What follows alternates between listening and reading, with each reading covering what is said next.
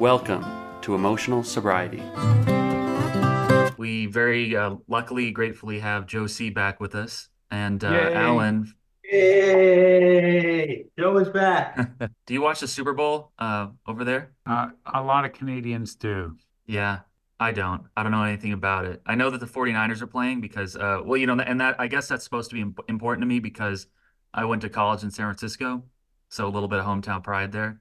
But uh, I don't know. I mean, this is way more fun to me than uh, watching the Super Bowl. Is just talking to some uh, sober people. But I'm weird like that. You talk like a woman's dream. I'm always hoping for that. Yeah. How are you, Joe? Oh, there's that that question again. Uh, that we do this emotional sobriety thing, and we have to sort of lay it on the line. I am curious and content. Was on a yesterday was a day of sort of AA service. It was an area sort of service day thing, and I was people from cooperation with the professional community were talking about AI and utilizing AI as a means of, you know, putting public information pieces out. And like I heard the next generation becoming the stewards of of Alcoholics Anonymous, and that gave me a, a sense of hope. Um, sorry about the climate and uh, the uh, you know polarizing arguments we've been having for years, but it seems like we're in good hands there. So I feel good about that. And today I feel curious and content. That sounds good. The two C's. It's very like alliterative. CC and A and A. How about you, Allen? How's uh how you feeling, man? Well, I'm four days out of surgery now. Is that right? Yeah, Thursday, Friday, Saturday, Sunday. And I am feeling exceptionally well given the extensive surgery that took place in the hip conversion and then hip replacement. They took quite a pin out of my leg that he had to bore out with a 14 millimeter hollow drill. And then um, really the, the surgeon, Dr. Vakorin, was outstanding. I mean, he saw that he had to use a special prosthesis that went further into my leg, and that was reinforced at the top because of all the bone he had to cut away. Mm-hmm. So I think I'm in really good shape. I've been, I did my exercises at least. I was, you know, they asked me to try to do two sets. I couldn't manage that, but I did one set very well. And I got up and I moved around all day long, maybe a little too much. I had some swelling last night, but I put back on my compression sleeve today and and I've been active pretty much most of the day. And so I'm doing well. I did I did lay off of uh, my pain regime and I tried to extend the time with the oxy, and that was a bit of a mistake. I waited nine hours instead of four. Um, but I won't do that again. At the most, I'll probably wait it's five or six. I've got to pay attention to the number. They said if my pain number goes above five is when I need to think about using it. And I'm only using five milligrams, so that's good news too. I'm getting a lot of relief because they've got that. It's a multimodal approach to pain. I'm on a steroid. I'm on a thousand milligrams of, of Advil three times a day. I'm on multi um, meloxicam. I'm on uh, an aspirin. I mean, he's really, they've really got it well spread out kind of pain regimen. And the oxy is on top of uh, 600 milligrams of gabapentin a day. So, Would you like I- fries with that, sir? what's that? Would you I'll like have- fries with that? And some cheese on top of my burger. no, some oxy on my burger. No, that's bad. Oh, that was bad. But but I'm feeling excited, you guys. You can hear it in my voice. Yeah. This pain is different than the pain I've been experiencing. The pain I experienced, there was no no end to. It was chronic pain. And I could feel the difference when people talk about, and I think you might have even brought it up in one of our shows, Joe, and maybe Thom did last time. The difference between experiencing something that feels permanent versus feeling temporary. Right. And when it's permanent, for me, it's a lot more of a challenge to deal with because I don't see any hope. I don't see things getting better. It's just the way it's going to be and probably worse, which is a whole different mindset than going through a pain that is leading me towards some kind of a better outcome. And right now, I feel the latter. For the last seven weeks, man, I've been fighting some depression with the chronic pain, and I can really, my heart goes out to those of you that have no relief from chronic pain because it is a challenge to to stay the course and to try to carve out a decent life with that kind of experience. But you know, I, I am feeling excited and hopeful. I'm I'm gonna try to pull back on the reins because if I'm feeling great today, I'm gonna do even more tomorrow to feel better, and that'll probably be a mistake. But I do start my physical therapy tomorrow. That's good news. And um, so things are I'm I'm in, excited as you guys can tell, and I'm so looking forward to what we've been doing here. Um, but but before I get into that, Patrick, how are you? Yeah. How is your biopsychosocial self, Patrick? Can I just ask very briefly, Allen, when you were in chronic pain mode, is there anything you were able to do to uh, achieve momentary respite from just the four corner assault you were experiencing? I think the big key to it was getting a lot of support from you guys, accepting that this is the way it is, hoping it wasn't going to be permanent, but not knowing if it would or wouldn't. That was going to be to be determined by the surgery. Um, so, but I did hold out a little hope on that. I got a lot of reassurance from people that have been here before. It's kind of like recovery. You know, I heard people say, "Hey, I've done that, and I was sorry I didn't do it sooner." And I that was the word I got over and over and over again. So while it wasn't my experience yet, the fact that other people had that experience was meaningful for me. Mm-hmm. Me. Say, you know, like Herb Kagan talks about lighting the path with a lantern.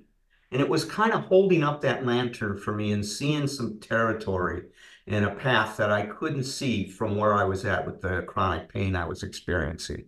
So I would say it's a combination of those. And look, all the work we've been doing on this emotional sobriety, man, has gotten integrated. I could not have have survived this last year with the divorce and other experiences I had in my marriage without it. And so I just see this as another step on that journey of learning how to grow up and deal with life on life's terms. That's beautiful, Allen. Um, briefly, I have been continuing with the uh, going through the steps with the sponsee. It's my very first time doing that, and when I talked to my sponsor about it, you know, he reminded me that like it's when you start using whatever the program is, when you start using it um, on somebody besides yourself and kind of experiencing it through that new set of eyes. Joe was talking about. Yeah, that it really starts to kind of like get to a deeper level. And I have been experiencing some of that and really hoping I'm not messing things up. But um, I've been enjoying that and, and getting a lot of fulfillment out of it. Um, dating somebody new, and I got the most amazing gift from her yesterday. She sent me an exercise bike for my uh, knee and quads are so emaciated from uh, you know the injury and stuff. And uh, I kind of like offhandedly mentioned like I was trying to decide whether I should do a gym membership uh, to have access to machines like that, or if I should uh, fork over the couple hundred dollars to get it. And she just went ahead and got it. And uh, and you know, it's funny because she was priming me for this gift I would be getting, and I thought it would be just some little bauble or just you know something funny, you know. But uh, instead, it was like this thing. I'm gonna set it up later this afternoon and kind of like really because I've been doing exercises. I can relate to what you're going through, Allen, because like you know we we recover based on in many ways based on like how proactive we're being in the time between the appointments and like i'm trying to get some of that physical discipline back and uh, i'd like to be the first person in history who actually like used the machine that came to the door and uh and then you know st- stuck with it for a bit so Positive. uh, to bed, right? Or put it in the garage. That's where those end up. yeah this will be the this will be the one so uh yeah so that's me but uh i'm just so happy to be here and uh happy to be proceeding through the uh, emotional sobriety grapevine with you guys Many listeners would be able to tell us that exercise machines make great clothing horses. They do. That's true, Joe. I've used some myself that way. As we talked about before, the January issue of the Grapevine was devoted entirely to emotional sobriety, which I'm very excited about. To me, it's a, it's a real reflection that the spirit of the times are changing and that we're ready to start integrating emotional sobriety into our mainstream discussion of recovery. And unfortunately, but probably for a lot of different reasons, good reasons, it hasn't taken place until recently. You know, Bill Wilson started to talk about these ideas back in the late 40s and in the 50s. He incorporated many of them into the 12 and 12. And then in 1953, he wrote this remarkable letter to somebody in California, which to me was a wonderful synthesis uh, of his understanding of emotional sobriety and in detailed in many ways a lot of the core concepts.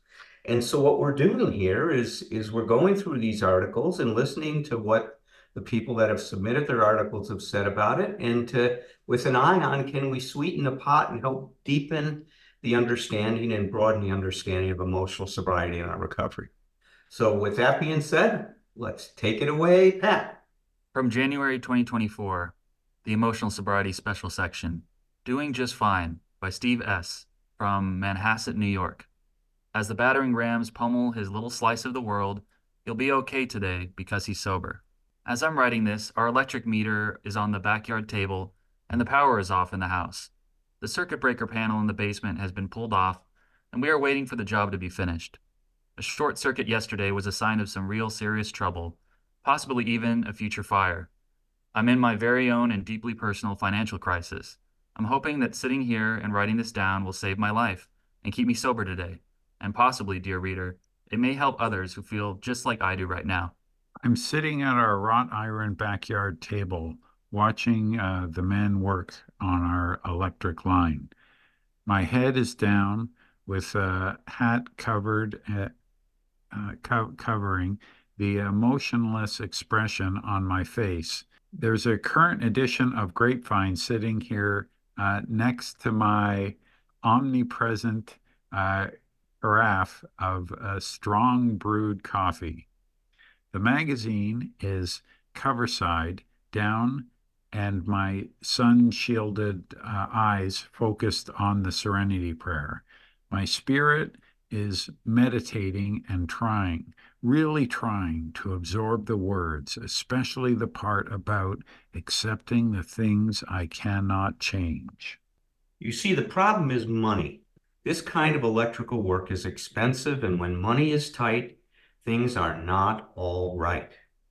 My anxiety and resentment are building. I can feel it. I start thinking, why did I become physically disabled and knocked out of two professions at an early age?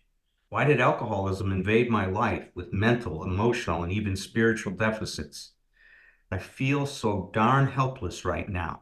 There's a passage in the big book about alcoholics being good earning power, being well off, etc., and it irks me don't our ninth step promises say fear of economic insecurity will leave us?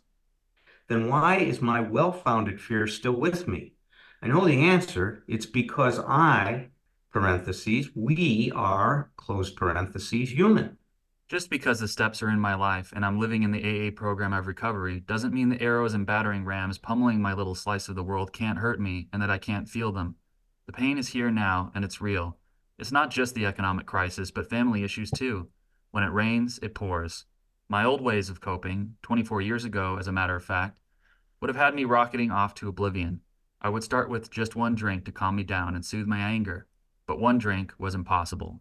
I'm doing the best I can to be here for my family. The COVID pandemic hit us pretty hard financially. I can't see going on a nice family vacation in the foreseeable future. I can't see renovating the house like my wife and I would like uh, or piling up a nice retirement income either. Since I got sober, my wife and I helped the kids. We have two sons and a daughter who made it through both college and professional schools with honors. Isn't that what you're supposed to do when you're sober? Take care of family? AA teaches us to live in the solution. This article won't be helpful to read if I just woe is mead through it. I was taught that if I am to do, if all I am to do is moan about uh, the past, which no matter uh, how much I try, I cannot change, and not live in today, then I won't have much of tomorrow. So as I sit here and watch this new costly power system go up, I realize a couple of things. First, my wife assures me that we won't have to live on the street after this work is over. And as far as we know today, we both have our health, and the kids are doing just fine. Our cat Walter seems pretty content too. Also, I have a feeling that even though the forecast says rain tomorrow, the sun will still rise. But what do I do about the very real pain and the fear I have of my financial unknown? Well, I'm trying my best to look for a job, something in my chosen field. I speak freely with my friends and my sponsor about it, so I'm being proactive. Just a moment ago, a text flashed on my phone. It's a friend of mine, another AA. He's having troubles, really bad ones, one that make mine look like blessings. Even worse, he drank two days ago. I think I'll call him and meet them for a virtual meeting, then spend some time chatting and maybe even do some step work with them. Maybe I'll invite a couple of the other guys and we'll have a small AA meeting together. Now that's not so bad, is it? My good friend Howard just came in and delivered me a get well package. Howard saying hi. Hey, Howard's uh, a regular on our Thursday night meeting and it's been welcome to the show. It's Thanks, been- good to see you guys. has been just absorbing this stuff. I'm gonna pass this article on to him so he can read it over real quick as we start our discussion of it. Okay. And maybe he can, wants to contribute something as we're talking here. Awesome. First of all, Howard, thanks for coming by. I appreciate your support. and I've been getting so much support from all you guys in the fellowship and it means the world to me. This is what our fellowship is about. Everyone needs a Howard. Everybody needs a Howard. You guys remember when I was saying I was I that the girls were going away with their mom on Christmas, right? Because of our divorce. And that I wrote Cece this wonderful letter that I had to go up north and that's why I couldn't be with them. Well, look at what Howard makes for me. He's got me talking to one of the reindeers up in there, so I'll be able to put it in Cece's room in my room as a reminder. What a sweetheart, man. Thanks, buddy. It means a lot to me. Yeah, I, uh, I went to uh, like Fiverr and, and contracted somebody to, to draw a caricature. As I was like, I, I gotta do something. It's just the neatest little story. So let me tell you my I- my first response to this. I mean, see, this is one of the things that I think is so important that we, how can I say it, that we balanced our expectations of what recovery means. You know, he was talking about the fact that he hears in meetings, boy, all these things are going to be returned to you. You're going to be financially secure. You know, life is just going to work out with sobriety. Things are going to fall into place, right? Because you're not drinking anymore. Well, that's true some of the time. But to expect that to be the baseline is the problem that we've had all along. You see, basing our well-being on how on what is happening, the outcome of our experience has always created us great trouble in our life. It always has, because I want things to be the way I want them to be, thinking I need them to be that way to be okay. And see, and that's the struggle that people have. They go to a meeting, and if they don't start experiencing that, they think, you know what? Something's wrong with my recovery. I'm not working the program right. This guy is working the program as good, af- if not better, than anybody else in the program because he's dealing with reality as it is. We've defined emotional sobriety as an honest and appropriate relationship to reality. Unfortunately, he's going through some tough times. It's a series of very unfortunate circumstances that this man and his family are facing. And my heart goes out to him. Look, I've been there. You guys have known that. You know, I've had those experiences myself this last year. And it's not that this is all going to work out for us, it's how we're going to work it out when it's not working out. I'll say that again. It's not like recovery is always going to work out the way that we would like it to or the way we want it to. But if we really embrace the principles here, we can work it out regardless of what's happening to us, regardless of success or failure, regardless of pain or suffering, regardless of any of these things that we thought we needed to be okay. And so I just think there's such a wonderful message that he's sending everybody in this article. I'm, really excited to read it and share it with everybody and to share some of my thoughts about it. What do you think about it, Joe? And then Howard and Patrick. Yeah, um, you know, uh, we were talking early earlier before uh, the tape was rolling. Um, for those of you too young to know what tape is, it's not important now. But uh, in, before we started recording, about how this podcast is uh, real-time emotional sobriety, where addiction is biopsychosocial. And the solution, you have to look after your physical health, your emotional, mental health, and your the world around you, the people you engage with, repair those relationships, and you need the relationship of others to heal. And this guy is, uh, and and so your show is happening while all those things are happening in your lives. Problems with physical health, emotional health, uh, relationship health, uh, and the the show goes on. It doesn't. It isn't paused for that because that's what the show is friggin' about. And this guy is another perfect example of that. In live time, he's gone, here's what I'm going through now, not here's what I went through when I was new, and here's how I solved it. And if you're new, blah, blah, blah.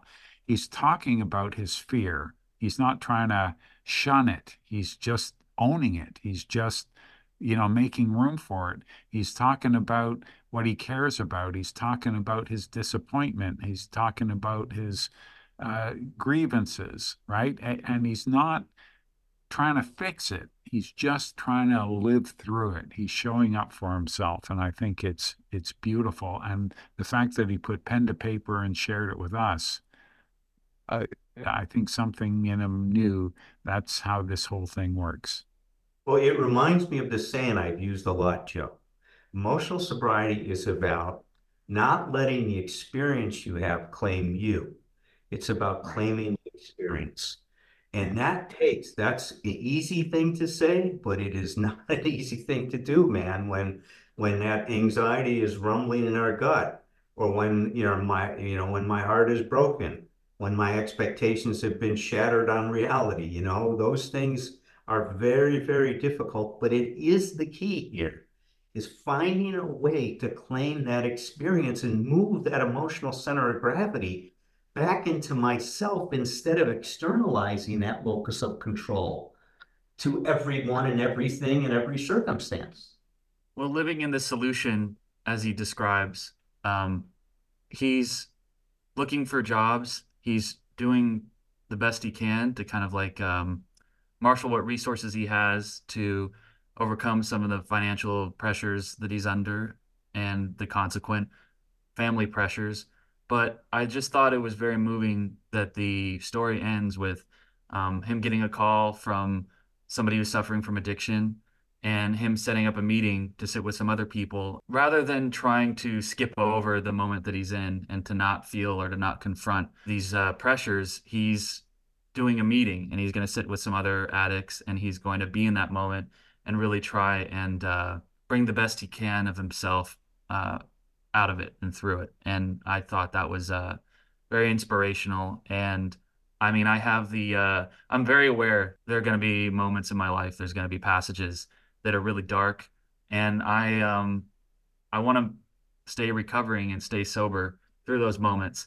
And it's going to be, each one is going to be a test, but it was so illuminating when we started working together, Allen, when you told me that little secret about how when things are going wrong, that doesn't mean my recovery is going wrong. The other thing you just reminded me of, you see, what an incredible example he's being about being, like Joe said, this show has been showing up just like he showed up. And sometimes that's the best we can do.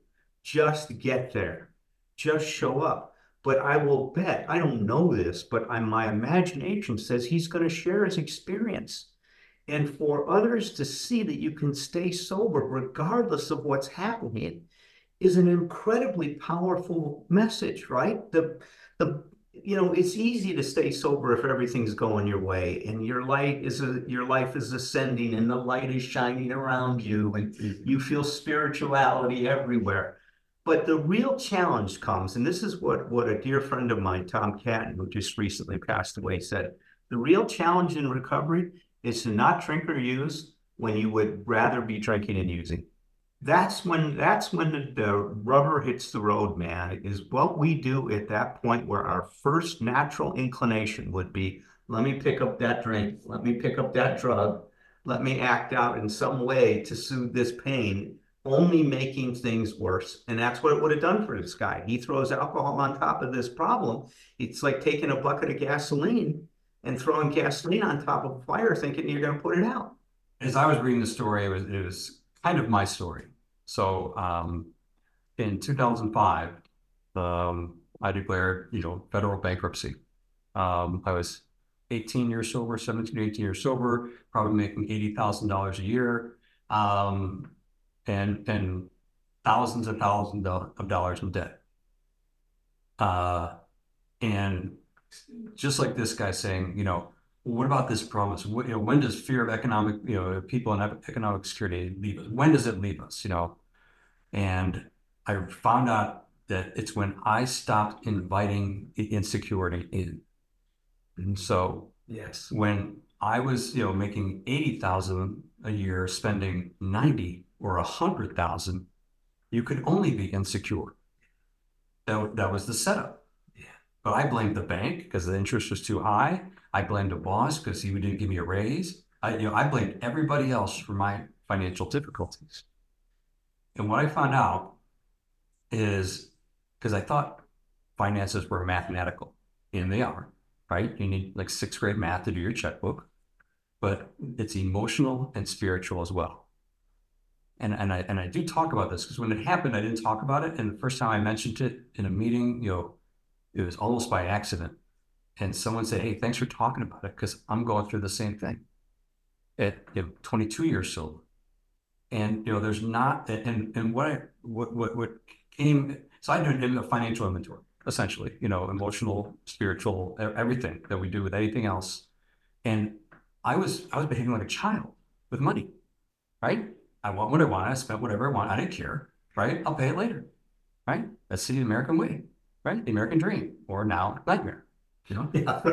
Dream So- becomes a night. Yeah, exactly. And so, so the emotional piece is so now that I, you know, I don't, I don't have any debt, and I have money in the bank. I had an emergency. I had to rebuild from age forty to age fifty six, so I could have some financial solvency. But it took a long time, and it took me saying, you know, I'm not going to spend more than I make anymore. Just like I'm not going to drink anymore. I had to set a new bottom line, right? And now, now the, the spiritual piece I didn't understand though. That was the most significant one. And I was I was I was getting set up with a financial counselor to walk me through some of this stuff. And he said, okay, first thing I want you to do is I want you to make a budget for next month. So I made this budget, you know, food, shelter, water, you know, cable bill. Um, and again, this is like 2007. So there were no smartphones, there were different things. Uh, and he said, I, I noticed you don't have any, you don't, have giving on your budget. I said, well, as you can see, I really can't afford it. And he said, oh, I see. You know, because I put the bottom giving. Like I, I said, okay, put giving ten dollars. Said whatever. He said, okay. So then he takes the whole budget and he takes the whole piece of paper and he turns it upside down. He says, well, what if we give first? That's the first thing we do. Give to God because he was a, a spiritual guy as well. Now, now maybe you can't afford that phone, that cable bill. Now what can't you afford? You know, and so I would in bankruptcy, I gave ten percent of my income uh, all all the way through getting out of bankruptcy, and I always had enough money. I don't think that's an accident. I think that's divine, because I just I just trusted the guy. And then he went on to further. I said, I said, how how does this work? How come that works? And he said that he says the mistake you've been making is you think it's your money. It was given to you, just like your body and your spirit and everything you have was just given to you by God. And as your heavenly father, just like you're a regular father, if you don't take care of the car, then you're not getting the car anymore. You don't take care of your income, you're not getting more. So, you know, again, and and, and when COVID hit, you know, my wife and I were okay. We we had we we planned for an unfortunate event, whatever it was. Lost our job. No, we didn't lose our jobs, but Well, Things changed, but we were okay. We, we made it to, to today. Um, but it was because we were acting like adults, you know, the emotional maturity, the emotional sobriety. I wasn't, you know, buying stuff I didn't need. I wasn't, you know, uh, going places I couldn't afford. It was, it was really a reset and, and that meant sacrifice as well. So, um, Well, the other thing you're, you're, what you're sharing, by the way, which is tremendous, and I'm so glad. Amazing. God shot that you pop in at this now you join us. Thank you. Uh, But what, what is really also so um, salient from your discussion is that it's an acceptance of our limitations. And see, for me, any limitation seemed to be imprisoning to me. Yeah. I never saw how accepting my limitation could be freeing. It always felt like I was being put in a straitjacket, right? And that people were taking things away from me. And see, that's one of the wonderful flips, right? Turnarounds that happens in recovery is something that feels like you're going to lose something actually gives you more than you're losing. And see, that's what I think is so wonderful about what you're sharing. It got flipped around. Yep. And then all of a sudden, you didn't see your limitation as a limitation. You saw it as a door to more freedom, more financial freedom, Yeah. more freedom from insecurity, more freedom from your anxiety. And see, boy, listen to that lesson, folks. It's available to each and every one of us if we can start accepting our limitations as as they are instead of seeing them as a restriction. You're going to experience a new freedom. And I wanted to point out too, or or maybe ask Howard, um, seconding what Allen said, that I you know thought that was just so moving and uh, beautiful, and we really lucked out having you on today. But um, what would the alternative have been? Like I, I put that to you because I think your choice was pragmatic in addition to all tho- those other things you mentioned. Because like the alternative would have been right to kind of place these demands on the banks, on these kind of inflexible, uh, you know, uh, dimensions of uh, the situation, where instead you kind of went internal and you figured out, okay, well, how can I accommodate, you know, this uh, situation that I'm in? And it seems to have really like helped. Is that like a correct assessment, you think? Yeah, so, I mean, at the time of my filing, uh, the, the, the way the law is, I mean, this isn't the law seminar, but, uh, there were two choices. You got chapter, I think, eleven, where you don't have to pay it back, and chapter thirteen, where you, they decide what you pay back. Um, I qualified for eleven, but I I talked to my sponsor, I said, I, I have to pay people back. I, I would, I, I would feel like I'm not making my complete amends, because for years, I thought they wanted my money.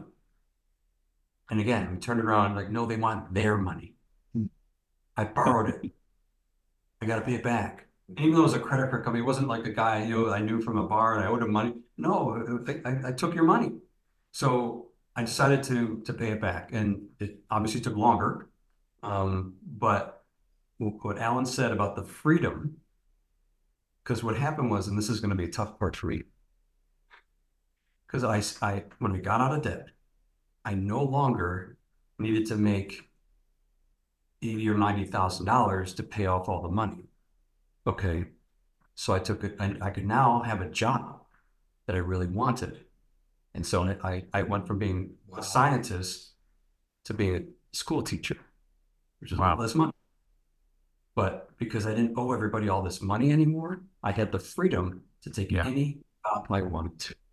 There it is. And I- I've been there for 15 years now, the longest job I ever had. Now looking at the outcome, it's like, I don't know, maybe I sh- there was no alternative. This was it. Yeah. This was the push I needed. And your recovery actually did help you with, I mean, it it was central to you overcoming your financial insecurity. And because I hear that from some people, right? It's like, well, I go so I get sober, I go to the meetings, right? But it's not going to help me conjure a living or all these other life sustaining things. But it actually, if you look deeply, there is a connection there. Your sobriety becomes effective when you do, period.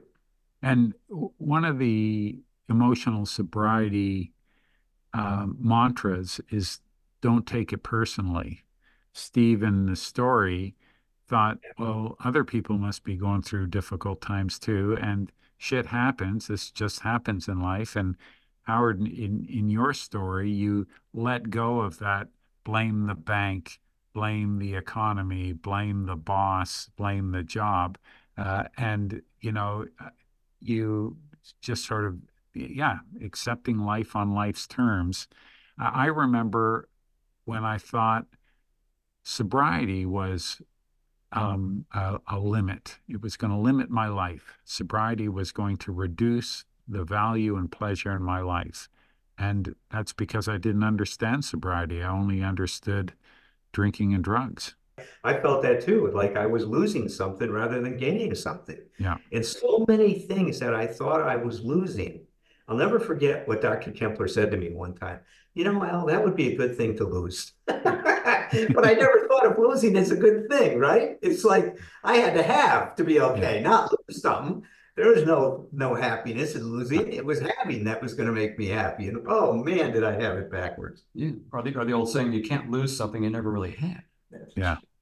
You didn't have freedom and happiness and all the things that we had. It was an in illusion. life. Yeah, it was an Yeah, illusion. the, A the, drug-induced illusion. Yeah. It really was. the quick hit. Yeah. That, that's, that's what I need.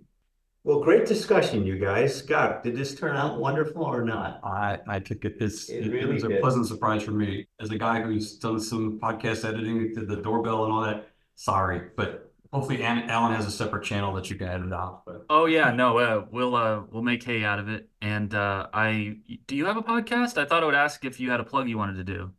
Uh, I, I do. It's been a while since I, I, I, um, have been active on it, but yeah, it's, it's called Seasons of Sobriety. And we're gonna do one, aren't? Uh, yeah, I'm gonna work with Allen to, you know, but you guys know how hard he is. It's like, you know, pinning down Yeah. a fart in a windstorm. Um, so, It is uh, possible sometimes.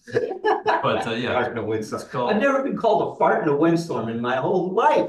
Welcome, I'm not gonna take that personally. welcome to our relationship. Change your life, change your myth. Cultivate your narrative with whomever you